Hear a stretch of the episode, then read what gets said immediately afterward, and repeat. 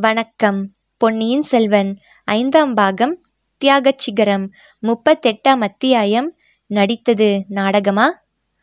வால் தவறி தரையில் விழுந்தபோது எழுந்த ஒளியுடன் நந்தினியின் சோகம் ததும்பிய மெல்லிய சிரிப்பின் ஒளியும் கலந்தது. அவள் பரபரப்புடன் ஐயா தெய்வத்தின் சித்தம் வேறு விதமாய் இருக்கிறது. வாள் இங்கேயே கிடக்கட்டும். தாங்கள் உடனே போய் மறைந்து கொள்ளுங்கள் என்றாள். அதை காதில் வாங்கிக் கொள்ளாமல் வந்தியத்தேவன் குனிந்து வாளை எடுக்கப் போனான். அதன் கூரிய நுனி பகுதியை பிடித்து தூக்க முயன்றான். அதே சமயத்தில் அந்த வாளின் பிடியை ஒரு காலினால் மிதித்து கொண்டாள் நந்தினி. வேண்டாம் இளவரசர் காதில் வாள் விழுந்த சத்தம் கேட்டிருக்கும். இங்கே வாள் இல்லாவிட்டால் அவர் மனத்தில் சந்தேகம் உண்டாகும். ஏற்கனவே தங்கள் மீது அவருக்கு சந்தேகம். போய்விடுங்கள். முன்னொரு தடவை மாயமாய் இங்கிருந்து மறைந்தது போல் இந்த தடவையும் மறைந்து போய்விடுங்கள். என்றாள். வந்தியத்தேவன் வாளின் முனையை பிடித்து எடுக்க முயன்றதில் அவன் கையில் ஒரு சிறு காயம் உண்டாயிற்று. அவன் வாளை விட்டுவிட்டு நிமிர்ந்தான். அவன் உள்ளங்கையில் லேசாக ரத்தம் கசிந்ததை நந்தினி பார்த்தாள். நான் உமக்கு கொடுத்த வாக்கை நிறைவேற்றுவேன். என் கையால் என் உடன் பிறந்தானை கொல்ல மாட்டேன். நீர் தப்பித்து கொள்ளும். உம்மை இங்கே அவர் கண்டுவிட்டால். போய்விடுங்கள். உடனே போய்விடுங்கள். என்று மணிமேகலையும் சேர்ந்து கெஞ்சினாள். காலடி சத்தம் மேலும் நெருங்கி கேட்டது. வந்தியத்தேவன் வேண்டா வெறுப்பாக யாழ் கருவிகளின் களஞ்சியத்தை நோக்கி விரைந்து சென்றான். களஞ்சியத்தின் கதவை திறந்து கொண்டு உள்ளே சென்று மறைந்தான். காலடி சத்தம் வெகு சமீபத்தில் வாசற்படிக்கருகில் கேட்டது. வந்தியத்தேவன் மறைந்த இடத்தை வியப்புடன் உற்று பார்த்து கொண்டிருந்த மணிமேகலையை பார்த்து தங்காய் நீயும் மறைந்து கொள் கட்டிலின் திரைகளுக்கு பின்னால் மறைந்து கொள் நாங்கள் பேசிக்கொண்டிருக்கும் போது அவருக்கு தெரியாமல் இங்கிருந்து போய்விடு. என்றாள் நந்தினி. மணிமேகலை கட்டிலின் திரைச்சிலைக்கு பின்னால் மறைந்த மறுகணத்தில் ஆதித்த கரிகாலனும் கந்தன்மாறனும் உள்ளே வந்தார்கள். கரிகாலன் சுற்றுமுற்றும் பார்த்து கொண்டே நந்தினியை நெருங்கினான். கட்டிலின் திரைச்சீலை அசைந்ததை அவன் கவனித்தான். ஆனால் கவனித்ததாக காட்டிக்கொள்ளவில்லை. நந்தினிக்கு அருகில் வந்ததும் தரையிலே கிடந்து ஒளிவிட்டு கொண்டிருந்த வாளை பார்த்தான். பின்னர் நந்தினியின் முகத்தை உற்று பார்த்தான். நந்தினியின் நெஞ்சை ஊடுருவிய அந்த பார்வையின் தீட்சண்யத்தை பொறுக்க முடியாமல் வாளை எடுக்கும் பாவனையாக அவள் குனிந்தாள். நந்தினியின் நோக்கத்தை அறிந்து அவளை முந்திக்கொண்டு கரிகாலன் வாளை கையில் எடுத்துக்கொண்டான் அதன் அடிப்பிடியிலிருந்து கூரிய நுனி வரையில் கூர்ந்து பார்த்தான். நுனியில் புதிய இரத்தக்கரை இருப்பதையும் பார்த்து கொண்டான். பின்னர் நந்தினியை நோக்கி தேவி நாங்கள் வரும்போது கேட்ட சத்தம் இந்த வாளின் சத்தம்தான் போலிருக்கிறது. தங்கள் கையிலிருந்து நழுவி கீழே விழுந்திருக்கிறது. எங்களை வரவேற்பதற்கு கையில் வாளேந்தி ஆயத்தமானது போல தோன்றுகிறது என்றான். வீரமிக்க இளம் புலிகளையும் தீரச் சிறந்த வாலிப சிங்கங்களையும் வரவேற்பதற்குரிய முறை இதுவே அல்லவா என்றாள் நந்தினி. மூர்க்க புலிகளுக்கும் சிங்கங்களுக்கும் கூரிய நகங்களும் பற்களும் வேண்டும். ஆனால் துள்ளித் திரியும் புள்ளிமானுக்கு அவை தேவையில்லை என்று தானே கடவுள் தரவில்லை? என்றான் ஆதித்த கரிகாலன். மானும் தன் கொம்புகளை உபயோகிக்க வேண்டிய தேவை நேரிடலாம் அல்லவா? தனக்கு கொம்புகளை அளித்த கடவுளிடம் கலைமான் நன்றி செலுத்தும் சந்தர்ப்பமும் நேரிடலாம் அல்லவா? கருணை கூர்ந்து அந்த வாளை என்னிடம் கொடுத்து விடுங்கள் என்று மன்றாடினாள் நந்தினி. இல்லை இல்லை. தங்கள் கைகளுக்கு இது ஏற்றதன்று. மலர் கொய்யவும் மாலை புனியவும் பிரம்மதேவன் படைத்த தளிர்கரங்களினால் வாளை எப்படி பிடிக்க முடியும்? என்றான் கரிகாலன். கோப்பெருமகனே இந்த ஏழையின் கைகள் ஆர்வத்துடன் மலர் கொய்து ஆசையுடன் மாலை புனிந்த காலம் உண்டு.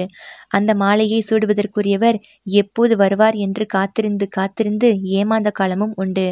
அவ்விதம் பகற்கனவு கண்டு வந்த காலம் போய் எத்தனையோ யுகங்கள் ஆகிவிட்டன.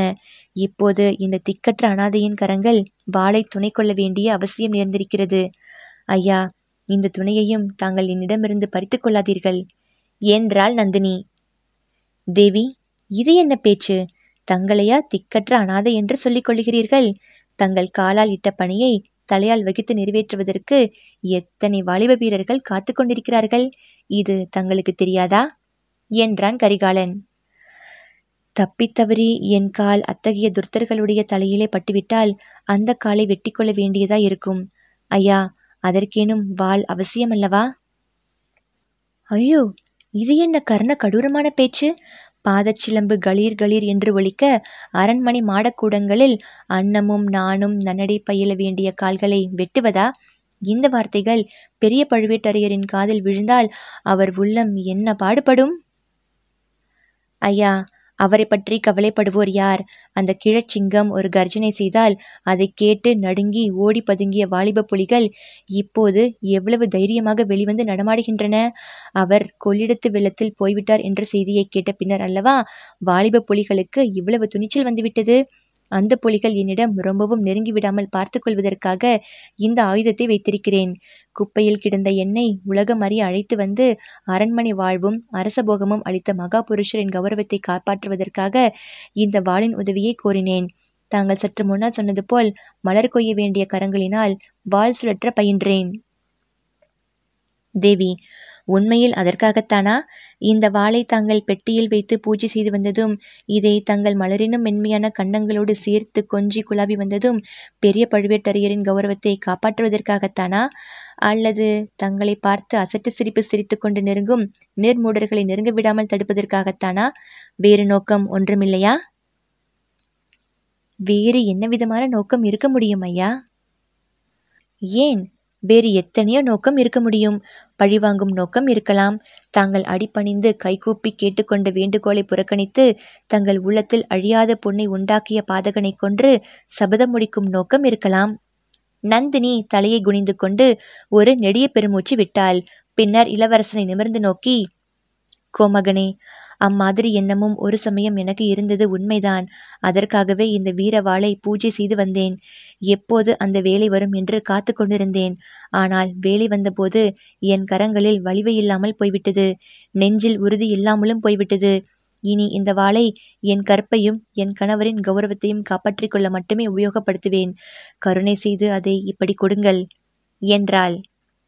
தேவி அந்த பொறுப்பை நான் வகிக்க கூடாதா? தங்களுக்கோ தங்கள் கணவருக்கோ தீங்கு எண்ணிய பாதகனை தண்டிக்கும் கடமையை நான் நிறைவேற்றக்கூடாதா? என்றான் ஆதித்த கரிகாலன். தங்களுக்கு இது இயலாத காரியம். இந்த திக்கற்ற அனாதை ஸ்திரீயின் நிமித்தம் தங்கள் ஆறுயர் நண்பர்களை தண்டிக்க முடியுமா? ஏன் முடியாது? நிச்சயமாய் முடியும் நந்தினி. நீ அன்றைக்கு ஏரித்தீவில் வந்தியத்தேவனை பற்றி கூறியதையெல்லாம் அப்போது நான் பூரணமாக நம்பவில்லை.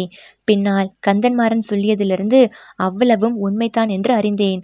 அந்த பாதகனை நீ மன்னித்தாலும் நான் மன்னிக்க சித்தமாயில்லை. அவன் எங்கே என்று சொல். சொல்ல மாட்டாயா வேண்டாம். என் கண்கள் குருடாகி விடவில்லை. இதோ பார். என்ற ஆத்திரத்துடன் ஆதித்த கரிகாலன் கர்ஜனை செய்து கொண்டே கட்டளை மூடியிருந்த திரைச்சீலையை நோக்கி அடி எடுத்து வைத்தான். நந்தினி அவன் காலை தொட்டு எழுந்து மண்டியிட்டு கரங்களை குவித்துக்கொண்டு கோமகனே வேண்டாம் வேண்டாம் என்றாள்.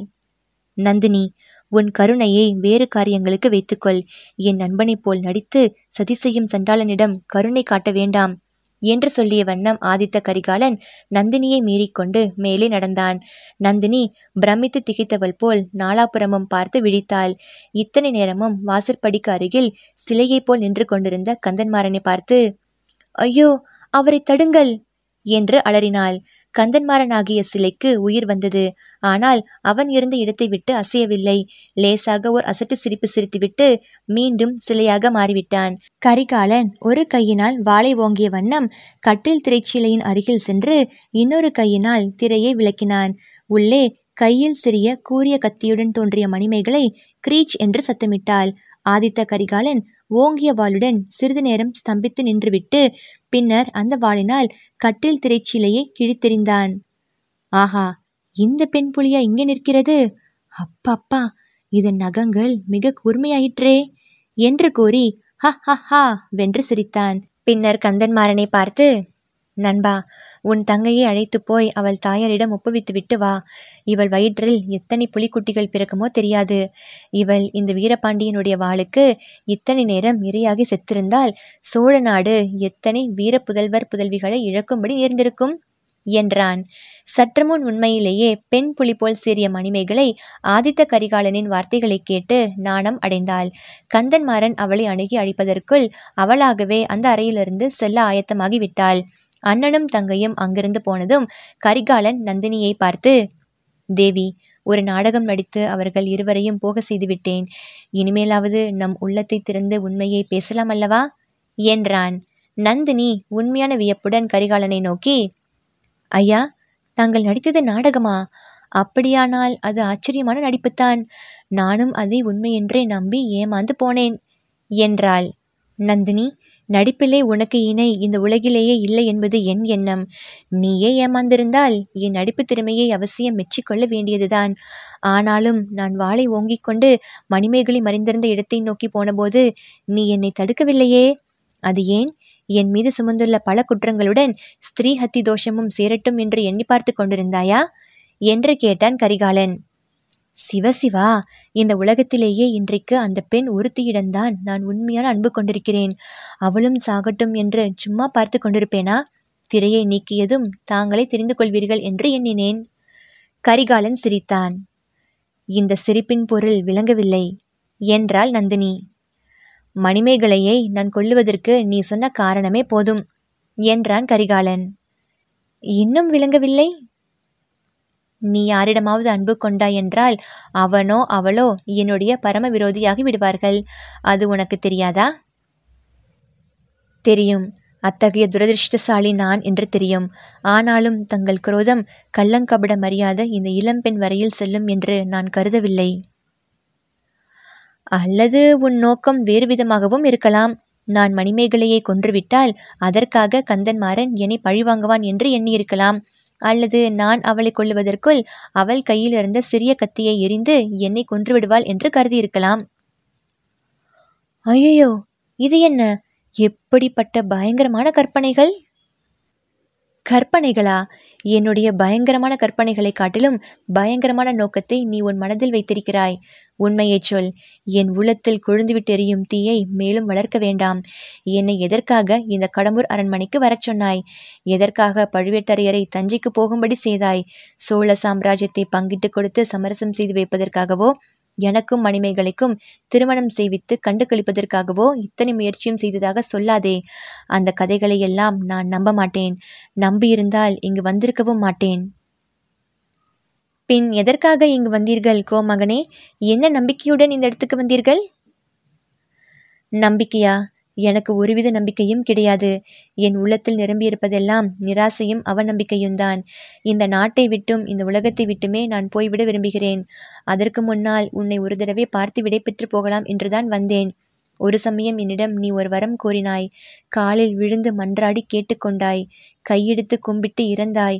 என் ஆத்திரத்தினாலும் மூர்க்கத்தனத்தினாலும் நீ கோரியதை நான் கொடுக்கவில்லை. பிறகு ஒவ்வொரு கணமும் அதை நினைத்து வருத்தப்பட்டு கொண்டிருக்கிறேன். அதற்கு ஏதேனும் பரிகாரம் உண்டானால் அதை செய்துவிட்டு போகலாம் என்று வந்தேன். நந்தினி சொல். எந்த விதத்திலாவது அதற்கு நான் பரிகாரம் செய்ய முடியும் என்றால் சொல். இவ்வாறு இரக்கம் ததும்பும் குரலில் கூறிய கரிகாலனை பார்த்து நந்தினி கோமகனே அதற்கு பரிகாரம் ஒன்றும் கிடையாது. இறந்தவர்கள் இறந்தவர்கள்தான். இறந்தவர்களை பிழைக்கச் செய்யும் சக்தி இந்த உலகில் யாருக்கும் கிடையாது. கதைகளிலே காவியங்களிலே சொல்கிறார்கள் நாம் பார்த்ததில்லை. என்றாள். இறந்தவர்களை பிழைக்கச் செய்ய முடியாது. அது உண்மைதான். ஆனால் உயிருக்கு உயிர் கொடுத்து பரிகாரம் தேடலாம் அல்லவா? இதோ பார் என்னிடம் இனியும் மறைக்க வேண்டாம். இங்கு நீ எதற்காக வந்தாய்? என்னை எதற்காக வரச் சொன்னாய்? என்னத்திற்காக பழுவேட்டரையரை தஞ்சைக்கு அனுப்பினாய் என்பதெல்லாம் எனக்கு தெரியாது என்று எண்ணாதே. நீயும் நானும் சின்னஞ்சிறுவர்களாய் இருந்த நாளிலிருந்து உன் மனத்தில் எழும் எண்ணங்களை அறியும் சக்தி எனக்கு உண்டு. எனக்கு ஆத்திரமூட்டி நீசத்தனமான செயல் புரியும்படி செய்வதற்காகவே வீரபாண்டியனுடைய உயிருக்காக நீ மன்றாடினாய். என் பக்கத்தில் இருந்து என்னை வதைத்து கொண்டிருப்பதற்காகவே பெரிய பழுவேட்டரையரை நீ மணந்து தஞ்சைக்கு வந்தாய். நான் காஞ்சியில் நிம்மதியுடன் இருப்பது உனக்கு பொறுக்கவில்லை. அதனாலேயே இந்த கடம்பூர் அரண்மனைக்கு வரச் செய்தாய்.